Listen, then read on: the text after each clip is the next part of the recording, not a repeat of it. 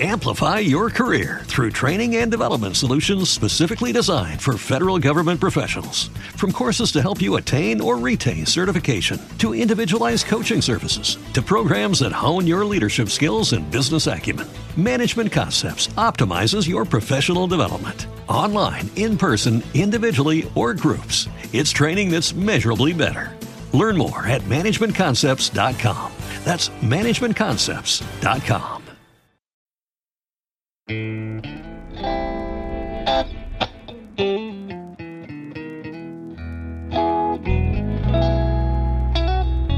NBI Studios, this is Truth and Justice, a crowdsourced investigation in real time. I'm Bob Ruff.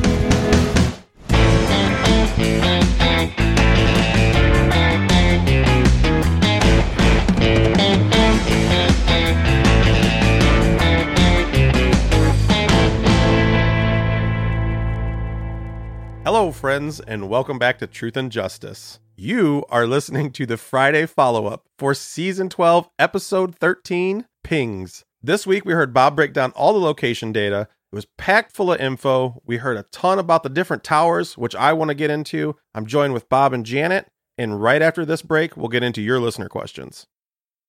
Texas Ranger James Holland is a legendary interrogator. They call him the serial killer whisperer. You can't hide those indications. And that's why yesterday I knew that he did it. But now, shocking interrogation tapes reveal how the super cop really operates. And that's why they asked me to come in because I'm special.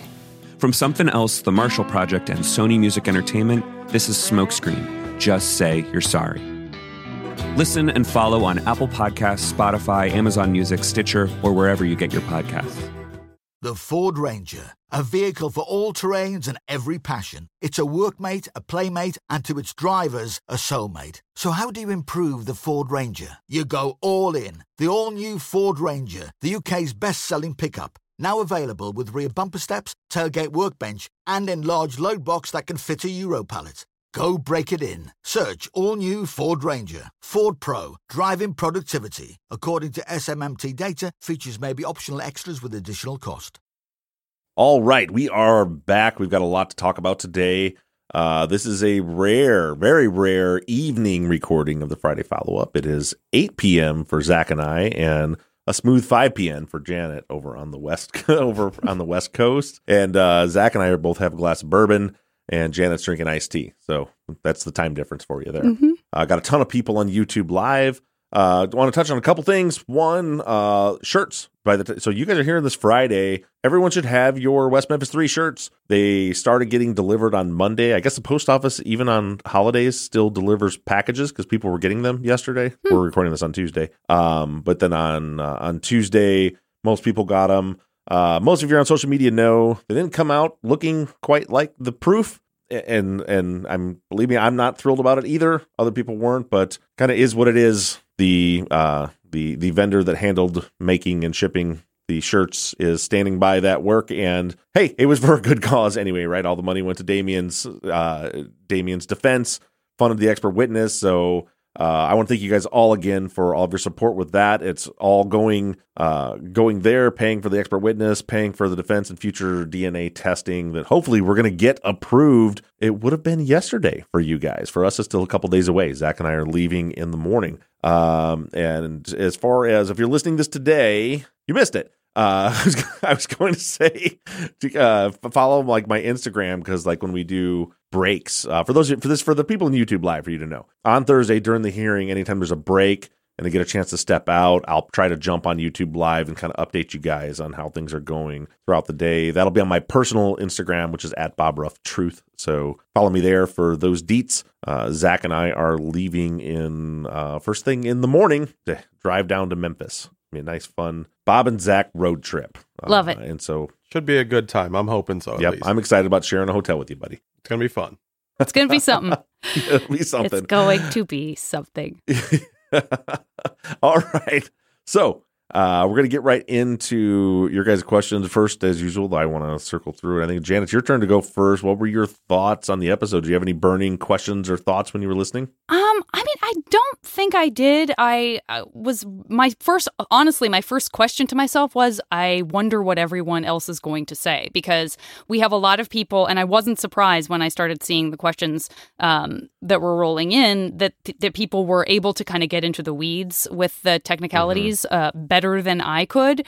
Um, I listen. I had to listen to this episode uh, a couple times because I wanted to try to keep track of everything, and um, it's definitely it- it's definitely very interesting. I'm yeah, I'm excited to get into some of these questions that I wouldn't have even thought to ask. I am too. As a matter of fact, uh, we're going to get into it. But one of the questions someone asked, and I love it when this happens. Uh, I put it in there, but somebody asked a question that I didn't think of, and when I was thinking through how I could answer that, it like it was kind of a light bulb moment for me, which we'll get into in a, in a minute. But that's that's that's my favorite part of the follow ups when people ask something that triggers something that generates some new thoughts. So uh, we'll get into that. Zach, what were your thoughts? There's something you stumbled on in this episode that I think could be really big, and I'm excited to hear more about it. That's the day of text messages from Robert. Right. That, as you Yeah. alluded, you don't have any information. We don't know if he made any. Te- I mean, we do know he made text, correct? He made text to Becky. We have proof of that. Yeah, that. not that day, but that week for that weekend for sure. There were texts that went back and forth that we only see on Becky's side of things. So we know he was texting. So to,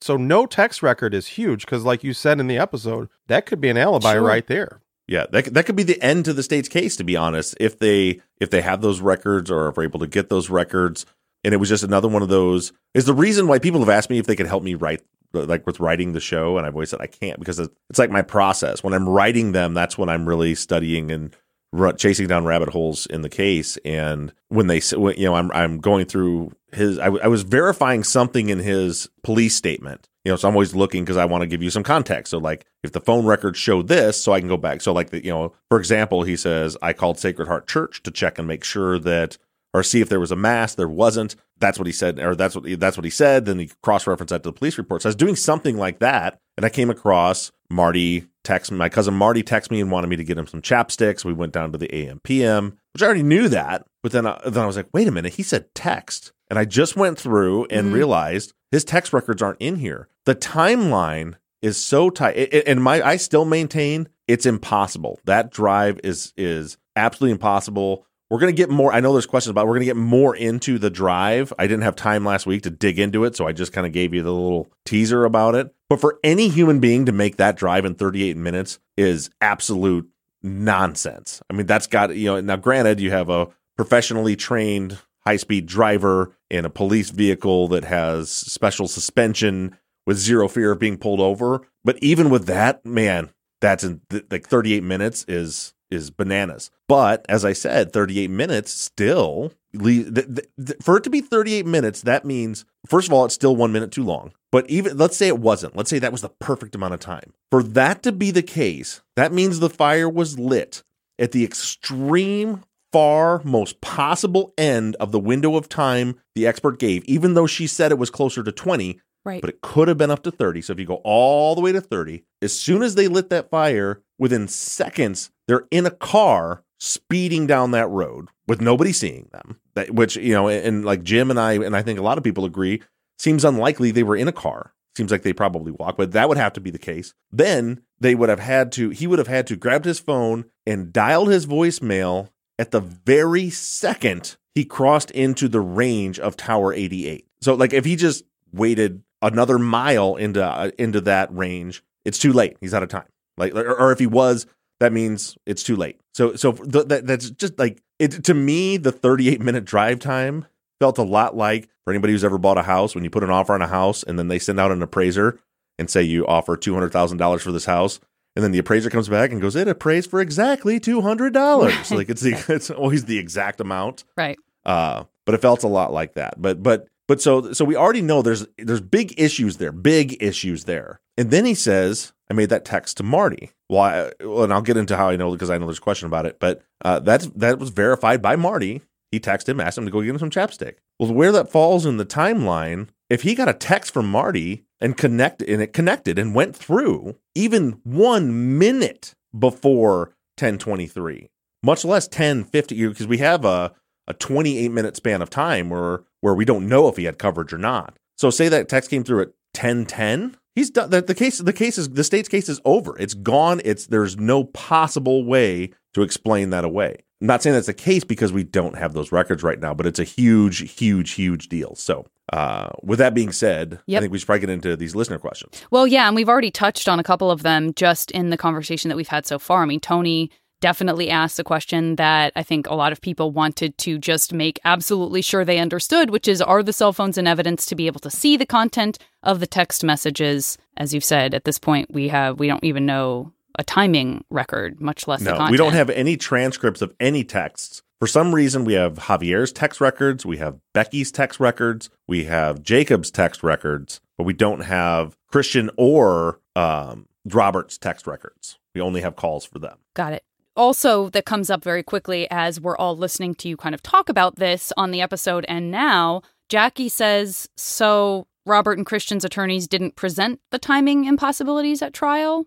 They did, like they raised the the the issues there, but so the prosecution had presented it, and I've only, by the way, I've read this stuff in the trial trial transcript like six months ago. So know, we'll get into closing arguments and all that stuff later. So don't quote me on this. But yeah, I mean, the, the prosecution presented. See, first of all, the prosecution used instead of 946, the time I used, they used 945, and they said because they got on scene at 912 it would take about three minutes to put the fi- to get the hoses pulled out and put the fire out 945 i went to the dispatch log and see he reported the body in the wheelbarrow at uh, 1014 so even though they got on scene at 1012 it wasn't until two minutes later when he finished his 360 found the body. So we know and they kind of like oh that could take about one minute. Well it took two. We know that. We have the timestamp. And he said after he reported it then he ordered the fire, you know, the, the crew to extinguish the fire. I know from personal experience, I think two minutes is a fair estimate there. I'll concede it could be, you know, there could be a minute of, of air there. But just to be clear, so the state says 945, which gives them 38 minutes, and the drive test took 38 minutes. Mm-hmm. So the defense tried to get the judge to allow the jury to go on a field trip to drive up there. They desperately wanted them to see those roads to know what that drive looked like, and the judge wouldn't allow it, uh, which was a huge problem because I think that would have made a big difference. They tried to challenge it, but they had, based on the testimony, the state could say this fits into a nice little perfect. And it wasn't like, you know, of course they didn't present it of in the extreme, absolute, perfect Right. possible circumstance this could work. Instead, they presented of, look at how this puzzle fits perfectly Sure. together. There was 38 minutes. Sure. And that's exactly how long it takes to make that drive. Yeah. Yeah. You know, a couple things that come to mind really quick are are the the test drives, the test drive you took, the test drive the detective took. Are, did you take them at the same time of day? Do we know anything about that? I mean, was it taken? Were your was your test drive taken at night? Yeah, I've, I did three test drives. So I did one Okay. during the day on a weekend. I did one during the day during the week, and then I did one about nine forty-five at night, thinking that'd be pretty close to the time. Um, that was on a, I think that was on a Sunday night even. Um, and it was, and and and my where I drove to was I didn't, I hadn't found this map yet where they showed the actual cover from the GAR test. I just read the towers are have good signal for two miles, max range of five miles. So I took where the tower was and made a circle five miles and took a spot on on where Highway Monterey or Highway 111 comes up and was like, that's the closest point he could hit the tower and drove to there. And it was the one at night, I want to say was 52 minutes. And, and I was moving as fast Okay. as I could. But it's actually it's actually a little further. Well, no, it's it, it would take I think it would take about the same time, maybe another minute, just because of the way the angles cut. It's hard to explain. Um, but I said there's no way under 50 minutes. And and again, this isn't like my issue with it is I know that I was driving as fast as I could. I was uncomfortable driving that fast, especially at night on the switchbacks. It's nerve wracking. Yeah, Uh, that's so t- that's Yeah, so the, the dirt road was nothing. I mean, that's just damage to your car, Right. And it's hard to hard to get going very fast. But the switchbacks on the mountain or uh, like at night, no way. Like there's just there's just no way. So and when and when his time comes in 14 minutes faster than mine, hmm I, I just have real issue with it. I have a, I have a real hard time believing that because, like I said, I've done it. And Uh, eh, now, if he came back and was like, and he's familiar with the roads and he has all this training and he was driving the right vehicle and he's like, well, it took him 52 minutes. It took me 48 minutes. I'd buy that. Right. 45 minutes, but but 14 minutes faster just seems super duper unlikely. And I, I, I if you Google, if you go into Google Maps or Apple Maps and punch those locations in, it will it will give you a time of 46 minutes. Right. And that's not accounting for the road conditions in Pinyon Pines. Emmett Emmett in the chat, hi Emmett, is saying, "Do is there video for the police test drive? Like, is part of their test mean that they have to sort of account for it in that way?" I, I don't believe so. There is uh there's audio. I don't have audio, but there's a transcript. And and, and to be to be perfectly uh, upfront, I haven't read through that yet. I haven't time to get I had time to get through it. But there is an audio transcript of what was going on during the drive tests, Hmm. uh, which tells me that there should be an audio So is there- recording. mm-hmm. Is there any reason between the day of the murders, the day of the detectives' test drives, the day of your test drives, if any traffic patterns could have changed that would have affected that, or or roads being built or not built, or stop signs being put in, any, anything that could have changed that timing? Not not that I'm aware of. No. Amplify your career through training and development solutions specifically designed for federal government professionals. From courses to help you attain or retain certification, to individualized coaching services, to programs that hone your leadership skills and business acumen, Management Concepts optimizes your professional development. Online, in person, individually, or groups, it's training that's measurably better. Learn more at managementconcepts.com. That's managementconcepts.com. Before Shopify, were you wondering where my sales at? Now you're selling with Shopify, the global commerce platform supercharging your selling. You have no problem selling online, in person, on social media, and beyond. Gary, easy on the cha-ching. oh, sorry, but my Shopify sales are through the roof. Start selling with Shopify today and discover how millions of businesses around the world use Shopify to ignite their selling. Sign up for a $1 per month trial period at shopify.com slash listen. Shopify.com slash listen. Uh, okay, so I'm jumping around a little bit, but Valeria says, "Is there any evidence? We know there's no evidence of text messages at this time, but what about calls from Becky to Robert before the call from Robert at 1:30? I know you started uh, at a certain point when you were giving the records, and you said that you had Yeah. stuff before and after. Um, some curiosity about who initiated contact, um, and Back also on Wednesday night. Exactly right. Was there was there a call from Becky? Was there something before the call at 1:30 a.m. that Robert made to Becky on Wednesday night, and also uh, any indication that they could have been in touch via something like MySpace? Uh, I I looked through the records. I, if, I, if memory serves, Becky's records go back to the first of September. Robert's only go back to the fifteenth. I think I might have those backwards, but I'm pretty sure that's right. Um, and I in Becky's, I went back uh at, at least several days before that and didn't see any communication with Robert. So it looks like he just called her out of the blue. As far as something like MySpace, we do know that she communicated on MySpace. That'll come up later. Okay. Uh, she messes people on MySpace, so it's definitely possible that that happened, but I haven't seen it. It- it- From what we have right now, it looks like Robert initiated that contact. Got it. Uh, and earlier, uh, Caroline asked in the chat, and uh, do we have Janelle and Claire's records? I believe I may have asked that No, last we week. don't. We don't. Yeah. Yeah. What we what we heard were those are the people whose records we have. Annoyingly. Yep. Oh, there's just eight sets. Okay. Uh, Kathy says, This is very reminiscent of the Adnan case, agreed, with cell phone tower, and I thought at this time cell phone pings were not considered to be accurate enough to use in a case as evidence of committing the crime. What made this case different? I, I don't know. I, I was a little confused by that question. I don't know if, they, if it means that there was like you know like um like hair comparison was deemed junk, junk science. I don't know if that was the case. I hadn't heard it, but I mean they used it in this case. Uh, they leaned heavily on it in this case. They had to. So I I, I don't know the answer to that. Why it was why it was able to be used. Um, I'm not unaware of it not being able to be I do, but I had the same question because I did remember. I feel like I've heard conversation whether or not it should be allowed. I feel like we've heard conversation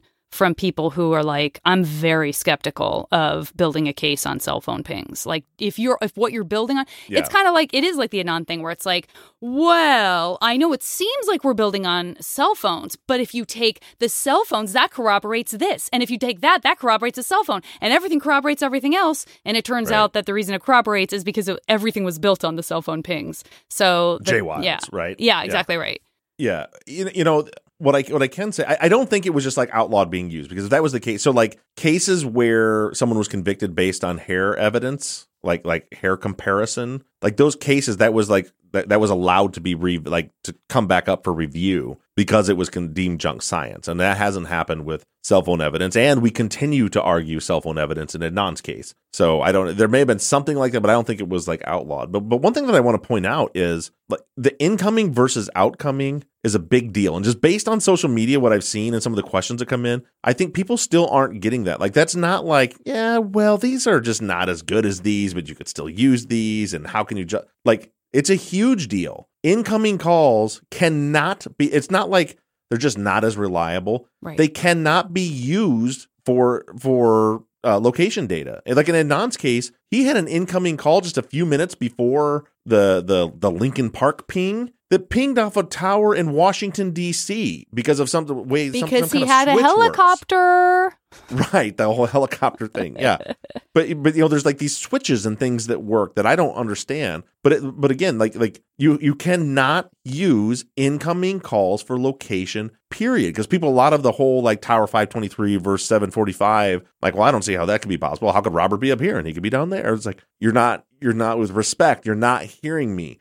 Roberts were incoming calls, which means he could have been anywhere. Right. He didn't even have to be, and this is going to be crazy to understand. From what I understand, he didn't even have to be in range of Tower 745 because he didn't answer it. You can drag, it's called dragging. You can mm-hmm. drag a signal, and he never initiated it by, you know, he never activated by answering the call. So Tower 745 sent it off to his phone to voicemail, but without him answering it, like that's not reliable at all Right. as an incoming call. And that was, by the way, And we believe Ex- elevation played part with that, correct? yeah, yeah. And, and we'll get into that in a second. Mm-hmm. Oh, I was going to say, and by the way, their own Bowles, their own cell phone expert. Now, he didn't say on the stand, you have to read what he said. He didn't say incoming calls can't be used for location, but he was explaining how when incoming calls come in, they're just bouncing off towers, just looking for where they might be able to find the phone. And then when it connects to the phone, you don't use that for location. What you need is the terminating tower if they answer, because once you answer, now instead of the phone, the tower looking for your phone, now your phone's looking for a tower. Got it. And it will connect to a closer tower. That's like the best I've ever heard that explained. By the way. Yeah, well, and I could be completely wrong, by the way, but that was that was that was. I'm not an Great. expert. E- So throw Ian all that away. Probably like Cool, cool, Bob, cool. you idiot. Great, great, Yeah, yeah, yeah. But Uh, but be, because he didn't answer the call, it didn't it didn't connect to another tower, so it's it's useless information. An un especially an unanswered incoming call is not reliable for it's it's I we say not reliable like it's just not I, can't stress enough it's useless an, Yeah. an unanswered incoming call is useless for location data if it wasn't it wouldn't have showed Adnan Syed in Washington D.C. 10 minutes before he's in Baltimore Right.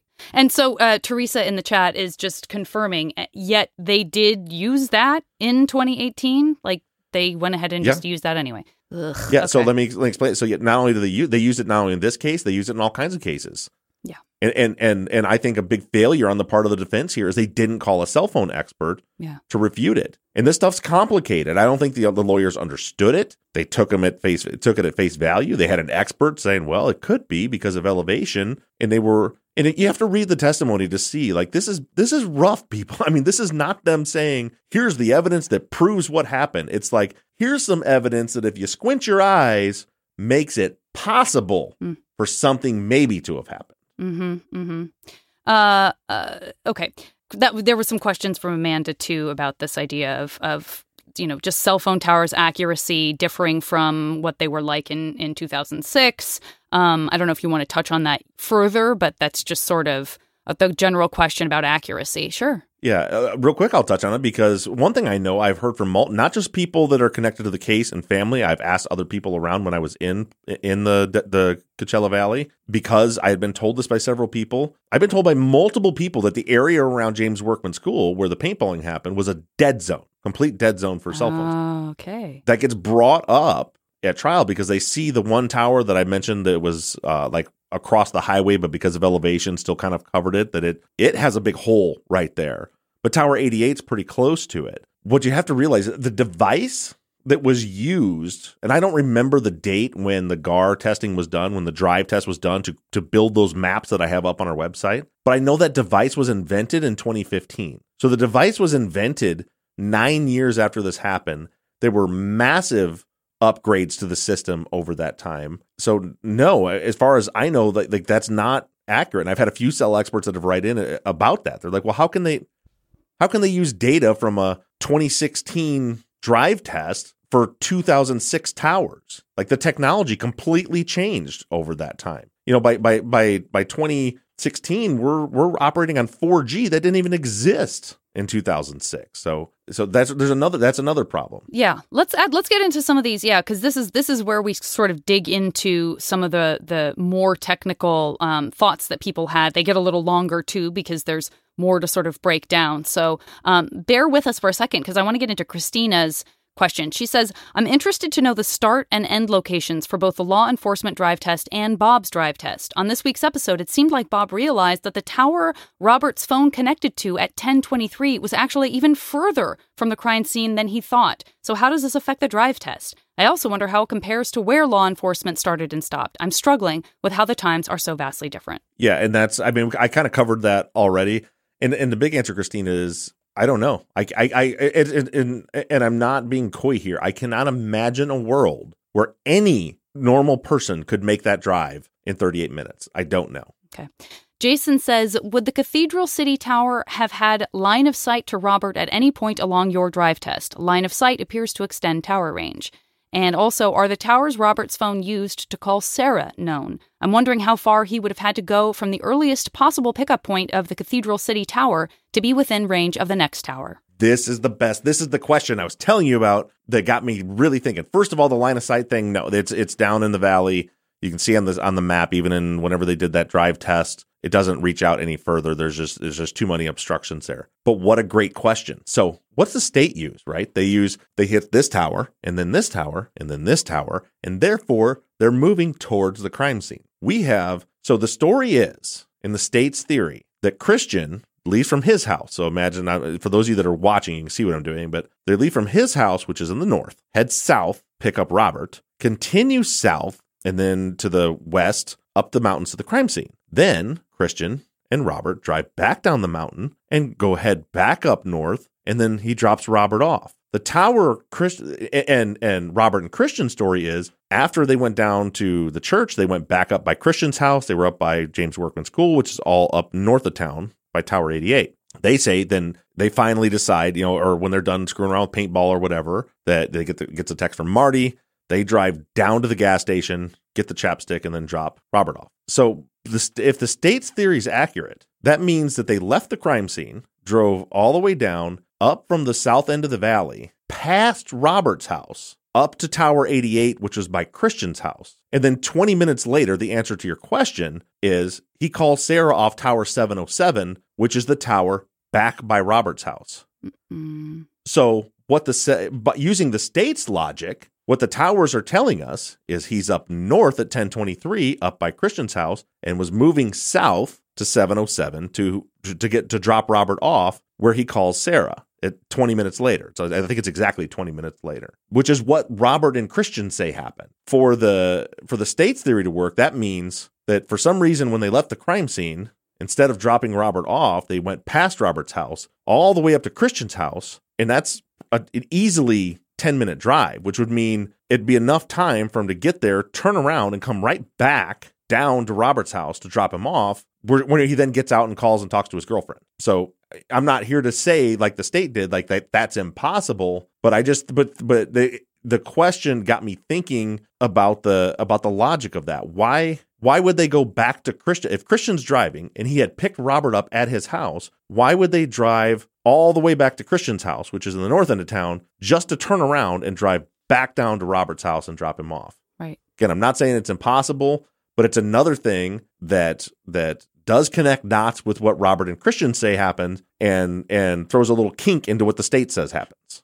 Got it. So good good question. Yeah. I don't know if that made did that make sense or was I just rambling? I think it I think it did. I mean, again, it seemed like the the takeaway is it could have happened. They weren't concerned with whether it could have happened or not because it didn't really fit their narrative, but it's very odd. But it also matches what the defendants said happened in a in a way that's right. cleaner and makes more sense with their storyline than what the state was sort of presenting, right?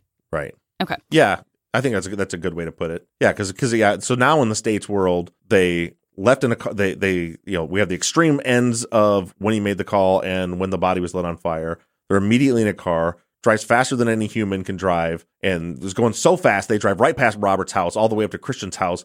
Call and check voicemail, and then quick turn around, then drive right back down to Robert's house and drop him off so he can talk to his girlfriend. Well, that actually ta- takes us quickly back to uh, that early part of Christina's question, which was the start and end location. So the start location is the house, and the end location Right. is presumably Christian's house. No, Or it's it's the- uh, it's- the intersection of Date Oh, Palm and Ramon. Okay. So if you look for those of you that looked on the map that look at the coverage area of Tower 88, um, you'll see there's a little piece that that little nipple that sticks down at the south, and it reaches right down to that intersection. And if you look at those those maps too, you'll see there's circles drawn. That's like where the tower's meant to like that's the like the good coverage area. The the rest of it are extreme reaches of the tower. So that's the the, the furthest point they were possibly able to get a signal was uh, on Tower 88 was was Ramon and um, Date Palm, which is you know there's other places, but that's the, that's the closest place they could have gotten to. Gotcha. And, and that's just saying that they were lucky enough to just happen to do it at that exact point. Right. Yeah, or unlucky enough. Yeah, or I guess I guess lucky enough. But the other thing I want to point out, and I'll, I'll try to have it posted by then. I don't. I, we're leaving in the morning, so I may not get it up. But I did take all of the five different cell phone coverage maps, and I built a layered file on Photoshop so you can see like the whole valley. Hmm. And one thing that was shocking to me, even in 2000 after 2015, when the drive test was done, in a highly populated area like like Palm Springs, there are massive dead zones throughout the valley. Like I would say 20% of the valley has now these are all Verizon towers, which is what they had. But if you have Verizon, like I'd say 20% of the valley you have zero service in, which is which is crazy to me. So I can only imagine what it was like because they and I'll, I'll tell you this too, Robert's phone being out of service is not like when you look through the rest of his records, which we'll get into more of them later. Like every single day, there's periods of time where people are calling him and there's no service. Yeah. Which could either be it's off or it's just in one of those dead zones in the valley. There's I, I've I've made the drive from LA to Arizona where I'm from many times, and a lot of it goes you go you can go past Palm Springs and Palm Desert and Cathedral City, and Uh-huh. I, that is a time at which I always tell people like I'm traveling, you may not be able to reach me. It's patchy, like it's there's it's very inconsistent. Um, Is that Interstate 10 you take down Mhm. through there? Yeah, but even if but if you go any direction off grid to like do anything at all, then it's really then it's like totally unreliable. That's been my experience anyway. Even 10 is surprising because it's a, you know, it's a it's a Oh yeah. interstate Oh highway. yeah. Ten has t- tons of black holes. And in the whole valley, there's only two spots where there's cell coverage on 10 on Yeah. the highway. It's Yeah, weird. It's nuts. Amplify your career through training and development solutions specifically designed for federal government professionals. From courses to help you attain or retain certification, to individualized coaching services, to programs that hone your leadership skills and business acumen, Management Concepts optimizes your professional development. Online, in person, individually, or groups, it's training that's measurably better. Learn more at managementconcepts.com. That's managementconcepts.com. With the Lucky Land slots, you can get lucky just about anywhere. This is your captain speaking. Uh, we've got clear runway and the weather's fine, but we're just going to circle up here a while and uh, get lucky. No, no, nothing like that. It's just these cash prizes add up quick. So I suggest you sit back, keep your tray table upright, and start getting lucky. Play for free at LuckyLandSlots.com. Are you feeling lucky? No purchase necessary. Void where prohibited by law. 18 plus terms and conditions apply. See website for details. Uh, okay. Christina also says, What do you make of the coverage areas for 523 that reach all the way over to Highway 74? Did the state try to argue that played into the location at all? That they could have picked up 523 and been on the way up to the mountain? Yeah. So, and and I'll try to break that. So, seven tower seven forty five is the tower that is up the highway towards the towards Pinyon Pines. So it's like halfway up the mountain before it starts making switchbacks and disappears around the corner up by the big country club up there. That's the really high tower. That's 745. Five so it's west of town, southwest of town. Tower 523 is the one way east of town, right by Interstate 10. And they talk about line of sight and it, and the way I said it in the episode was their their expert literally made the same argument as me in reverse. Hmm. So I was looking at the calls where you have calls within minutes of each other, like within two or three minutes of each other, where Christian's making an outgoing call connecting to Tower 523, way east of town, and Robert gets unanswered incoming calls right around the same time that are that show Tower 745 way west of town. And they talk about the elevation, and they talk about the elevation in the way that, you know, the line because of line of sight, you can get a signal further away because of the elevation, and that Tower 745 is really high. And so the argument that I was making was, well, if they're traveling east or northeast headed back towards Christian's house, Christian makes a call, he connects to 523 because again, it's an outgoing call which will grab the closest tower. So it grabs tower 523, but Christian or uh, Robert has incoming calls and they say tower 7 they came from again, that's not his phone doing it. They came from Tower 745, which is the one up the hill. So I surmise that because Tower 745 is so elevated, there could be a line of sight down into the valley, even though he was 10 miles away, where it could he could it could still hit his phone from there. Their their expert made the argument in reverse and said, well, what if they, Robert and Christian, are going up the hill? So now instead of the tower Ah, being elevated, they're Mhm. elevated. So they could catch Tower 523 way over on the east side of the valley. They could catch that because they're elevated. And in the drive test, it shows some spots on 74 beyond Tower 745 where they could get a connection to 523 way back down in the valley. Okay. But there's, first of all, let's go back to what I was harping on earlier. You have outgoing calls compared to incoming calls. Outgoing calls connect to the closest tower. Typically, unless there's some weird event, they connect to the to the closest tower. So he's con- Christian's connected on outgoing calls to 523. That where they show spots where there is line of sight to 523. Look on that map. Look at the scale at the bottom. It's like 15 miles away. When they say the max range of the cell towers are five miles Hmm. without obstruction. So 15 miles away when he's one mile away from Tower 745, I don't buy it. But that's yes, it did play a role. They made the argument in reverse. They they theorized they must have been driving up the mountain, and for some reason, the incoming unreliable calls, unreliable location calls to Robert's phone were hitting the correct tower that they were right next to, where the outgoing calls from Christian were hitting the tower way over on the other side of the valley, 15 miles away, because they were elevated. In case you can't tell from my tone of voice, I disagree. Right. Uh, Brienne, this we've sort of covered this already, but Brienne also had the same kind of observation about, you know, like 2G, for example, 2G to 4G progression, which you touched on, um, self service being drastically different than 10 plus laters, 10 plus laters, really? 10 years later plus while uh, looking for evidence. And so, you know, uh, sh- if you have shoddy service now, there's no way it would have been better then. There's just not a lot of scenarios in which your cell phone Right. service gets worse. And, I agree with that. I wish I could speak intelligently about it and really know the difference. Um, I may have Ian because Ian did say he would help with location stuff. I just because of the trip to Memphis, I haven't had time to go over with him. But but he may come on. He he may talk to me and say you're completely wrong, Bob. That's all ridiculous. But um, I I consider myself to be pretty knowledgeable about cell phone location data because of the year of work I did on it on Adnan's case and sat in a courtroom and watched some of the world's top experts, uh, cell phone experts, explain all this Mhm. in in Adnan's case at the at the hearing in 2016. Okay, I've got Ed's question. Um, like now I'm confused if this is what we've covered already. I'm really bad at the cell phone stuff. I just want to own that. And I represent any and all listeners like me who are the juror who would be like, oh crap, I really need to understand the cell phone stuff. Um, because it has nothing to do with human psychology. And I know it's technically Right. evidence, but it just doesn't feel like hard evidence the way hard evidence feels to me.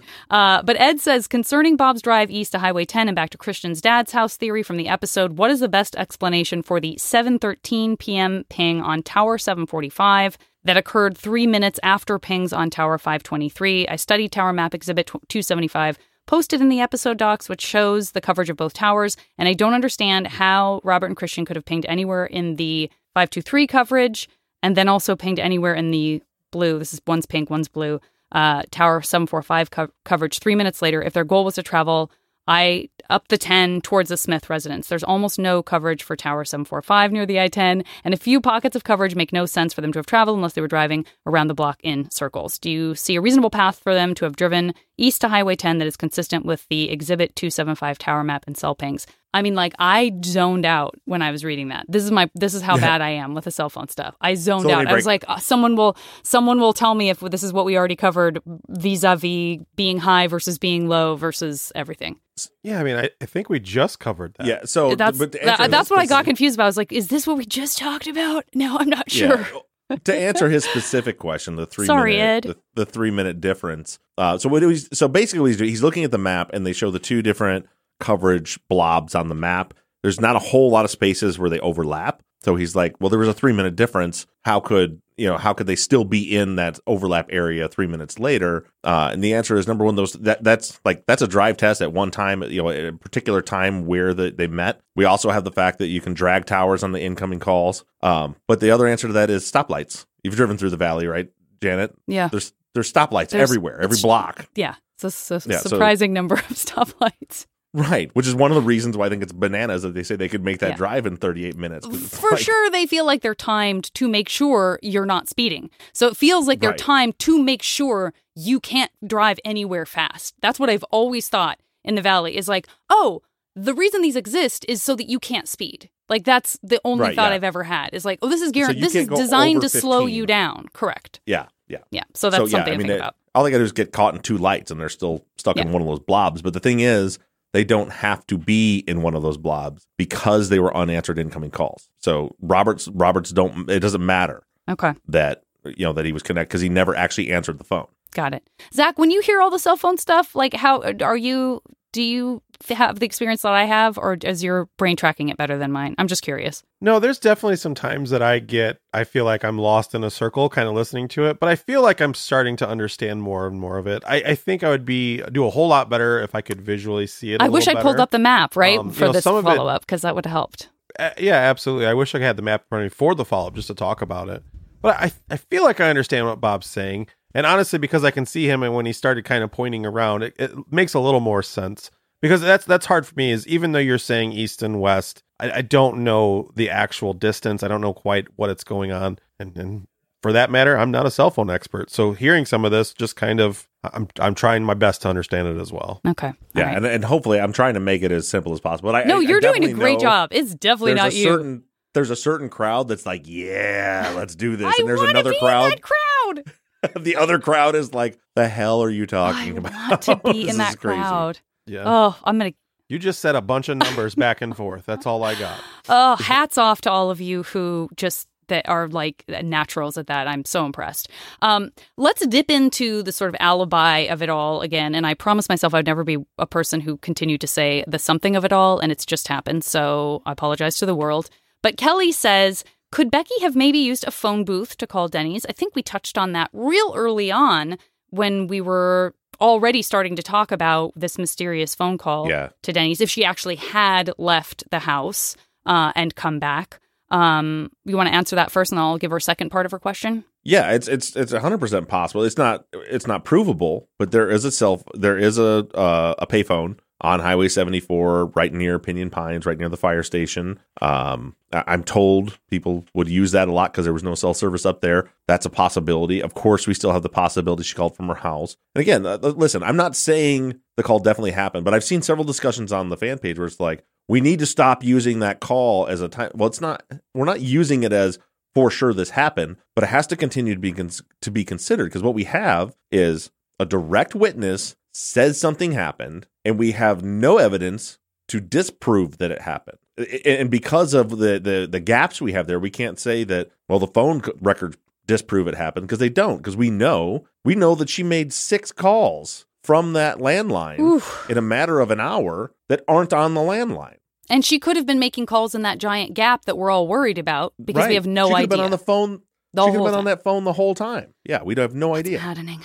Uh, Yeah, the lack of that is super problematic, especially for the call to Denny's. I mean, that that's just really problematic because we got we have to, you know, we're trying to assume this is there, but if it's we can't prove it's there or not, whether it's a phone booth or whether it's Yeah. at home. And it- I mean that That's a huge issue. It's not as, and it's not even like assuming it's there. It's just like we have to still consider that it could be there because again, to, to say that we're going to disregard a direct witness because we can't prove it, well, we also can't disprove it. So it still needs to be something considered.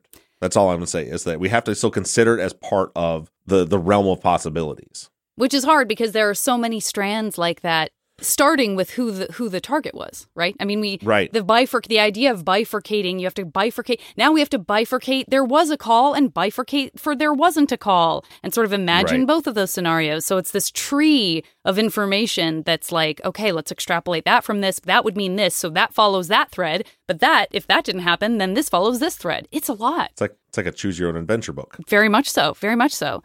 Uh, okay, Kelly also says maybe Robert and Christian turned off their cells to play paintball without interruptions. It would be hard to play with your phone ringing every two minutes. And you've also added that you now have heard that that area was a dead zone anyway, right? Yeah, yeah. I mean, that's been so. Uh, Robert, now we have to take with a grain of salt. It's Robert's mother, uh, but Robert's mom works at that school. She has worked at that school for years, and has always said like like now like recently there's a tower up where there's spotty service, but it used to always be just a dead zone, and I don't know why because Tower 88's not far from there. Uh, so I, I couldn't tell you why, but but but that's what I've been told is that it was spot. There was definitely spotty service there and there's some support to that in the in the tower that is across the highway that has the great coverage because it's so high it like covers that whole area way bigger area than tower 88 does even though it's further away but even it has a it has a hole right there at the school and i'll also point out that if you read the testimony tower 88 shows coverage at james workman school but when asked on the stand the guy who ran the GAR device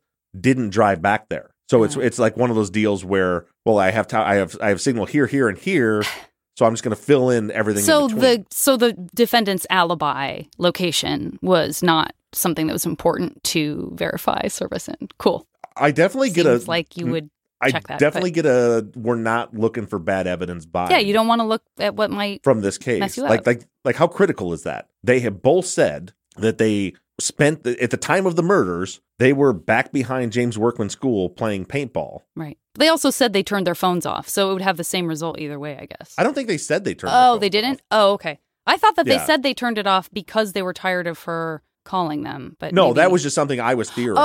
Okay, okay, Yeah. okay. Boy, I'm Yeah, glad we- you they- clarified that because I think I had turned that into their testimony. Yikes. Yeah, no, they because we've only heard Robert's first statement, and Got his it. first statement. Remember the the poli- remember the cop wasn't asking those detailed questions. Right. It was just kind of give me a basic account of your day, but he didn't say. They may have. We may find Right. out later that they that they say that, but as of now, they didn't say that. Um, I just theorized that I could see that makes sense if someone Um, keeps okay. calling them and they don't want to take the calls, they'd shut them off. Got it.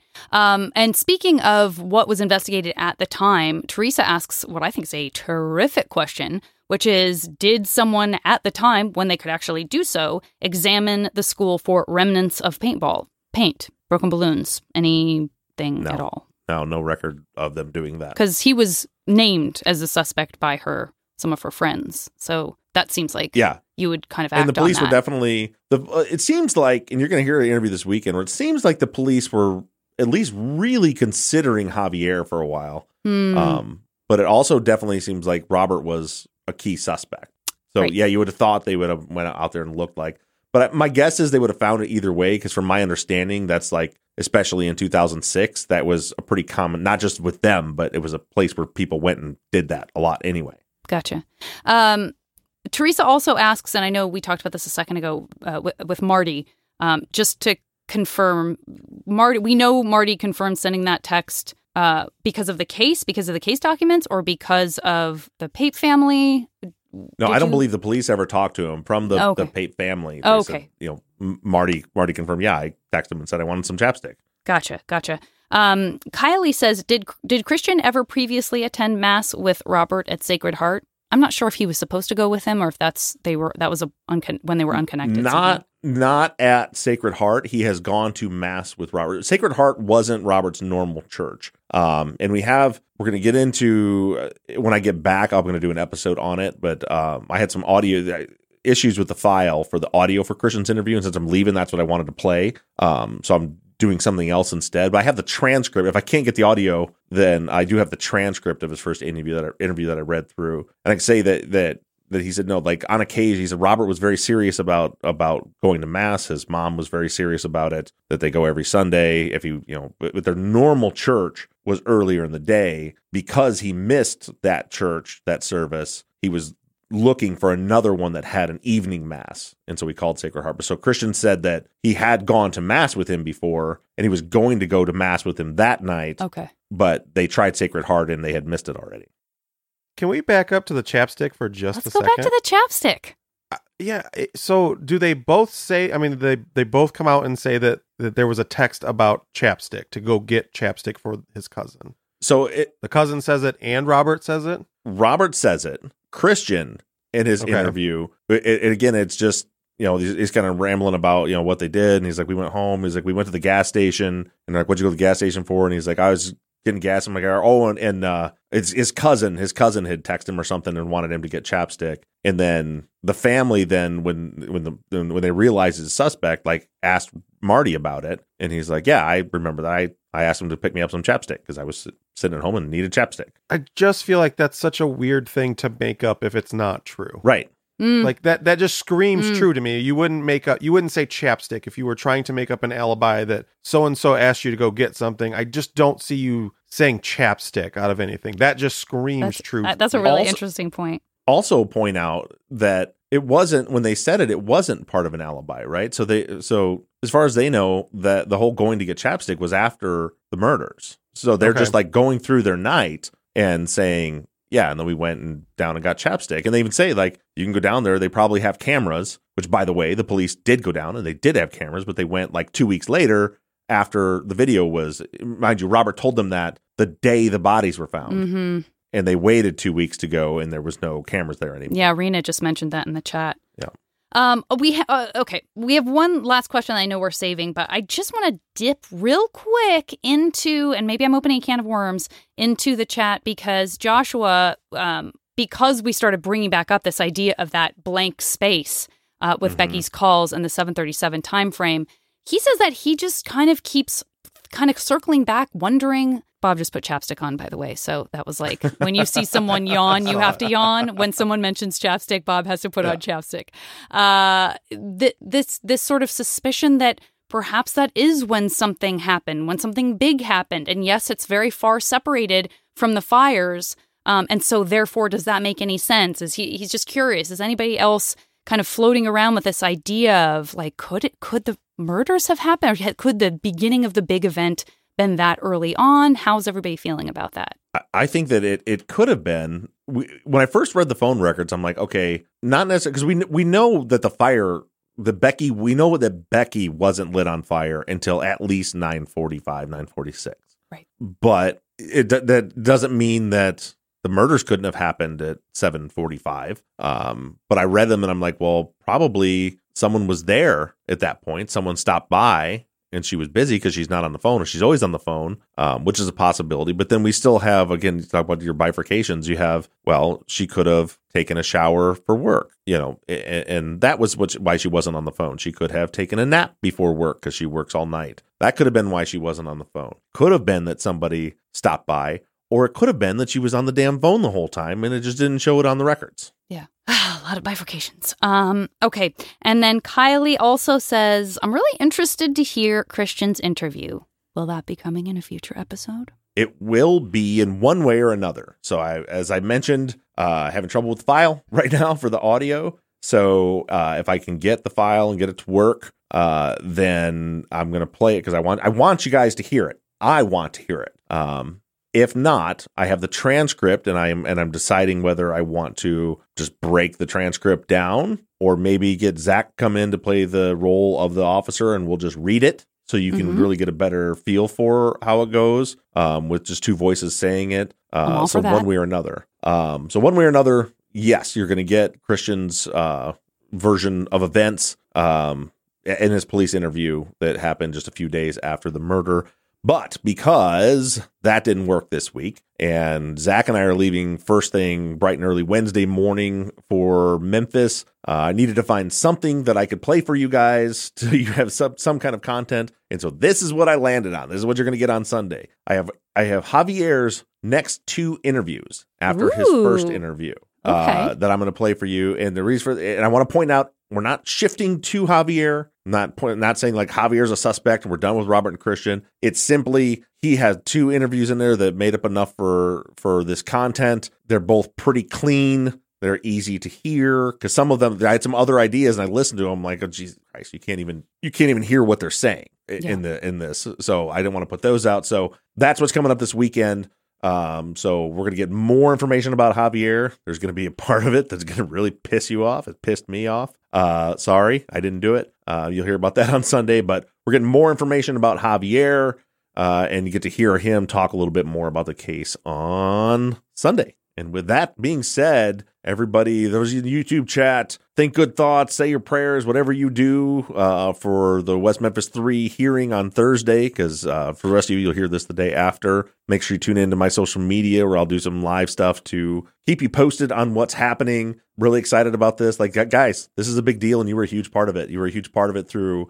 the pressure that you put on the DA to push them into lying about the evidence, basically, um, once they first agreed to test the evidence and then changed their mind. That was all you guys. We've got expert witnesses coming that are funded completely by you guys uh, for buying those shirts. We've already got a few thousand dollars stashed away for DNA testing if the uh, if things go our way.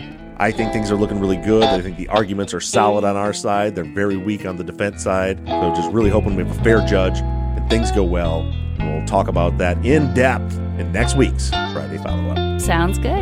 Bye, guys.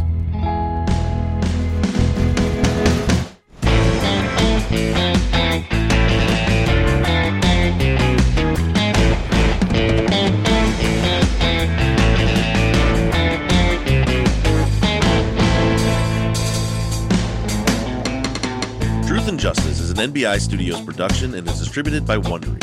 Edited by Kelly Barons Brink, and all music for the show was created by PutThemInASong.com. Our follow up logo was created by me, and all of our font across all of our logos and banners were created by Tate Krupa of Red Swan Graphic Design. You can find more of Tate's work on Etsy. Thank you to Katie Ross of CreatedInTandem.com for designing, creating, managing, and maintaining our website, truthandjusticepod.com, where you can view all photos and documents discussed in every episode. And a big thank you to our transcription team Pamela Westby, Kathy McElhaney, Kaywood Yomnick, Ginger Viola, Erica Cantor, Danielle Rohr, Jennifer Ford, Courtney Wimberly, and Melissa Cardenas. And as always, thank you to all of you for all of your engagement and support. If you like the show and you'd like to support us, you can do so in several ways. Financially support the show, the best thing you can do is just go to patreon.com slash truth and justice. You'll not only be supporting the show, but you'll get something in return. On Patreon, you can pledge as little as $3 a month, and we have reward levels. For just $5 a month, you get access to ad free versions of all of our episodes and behind the scenes bonus video content every week. Then other reward levels include t shirts, hats, and even the opportunity to co host one of our Friday follow up episodes. Just go to patreon.com slash truth and justice. You can also do us a huge favor by going to iTunes and leaving us a five star rating and review. And lastly, you can always support us by supporting the brands that sponsor this program. If you have a new case that you'd like us to consider for future seasons, you can submit your cases on our website, truthandjusticepod.com. Just click on the case submission button and fill out the form. And the most important thing that you can do is to engage in our investigations. You can keep in touch with us through our email at theories at truthandjusticepod.com. You can like our Facebook page or join in on the conversation on the Truth and Justice Podcast fans page on Facebook. And for all you tweeters out there, you can connect with us on Twitter at Truth Justice Pod. To follow our personal accounts on social media, I can be found in all forms at Bob Ruff Truth. Janet can be found at Janet Varney, and Zach is at Z to the Q. And don't forget that we always have our 24 7 voicemail line open for questions, comments, or tips on our cases. That phone number is 269 224 2833. However, you do it, stay engaged, stay in touch. As for now, we're signing off. I'm Bob Ruff. I'm Zach Weaver. And I'm Janet Varney. And this has been Truth and Justice.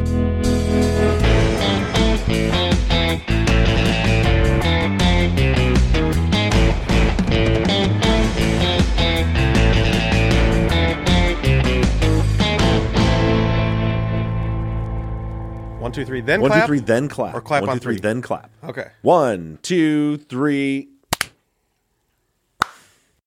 We were lined up. Lined up. I'm, I'm going to go different this time. Hello, everybody. Welcome back to Truth and Justice. Hello, friends. Welcome back to You Truth can't and do the Justice. Joe Rogan open. I, I I vote for Ahoy, but whatever. I could say hi, friends. Anyway, Should I say ahoy, friends? This week we heard Bob break down. What did we hear you break down? All the pings. ah, Kelly, I am so sorry. That's where I was going. I was rewinding in my head. This week we heard Bob break down all the location data through the case for for Robert and Christian through the case so far. Now we heard a lot. There's a lot going on here. There's a lot of towers going on. I don't know what's happening. This is not a good intro. Fuck. What? What are we talking? Pings. Jinja. Jinja. Jinja. Yeah, maybe we should. Are we done recording? We love you guys. That's how I talk to my dog. You've seen the film. You know the game. Now, Jumanji just got real.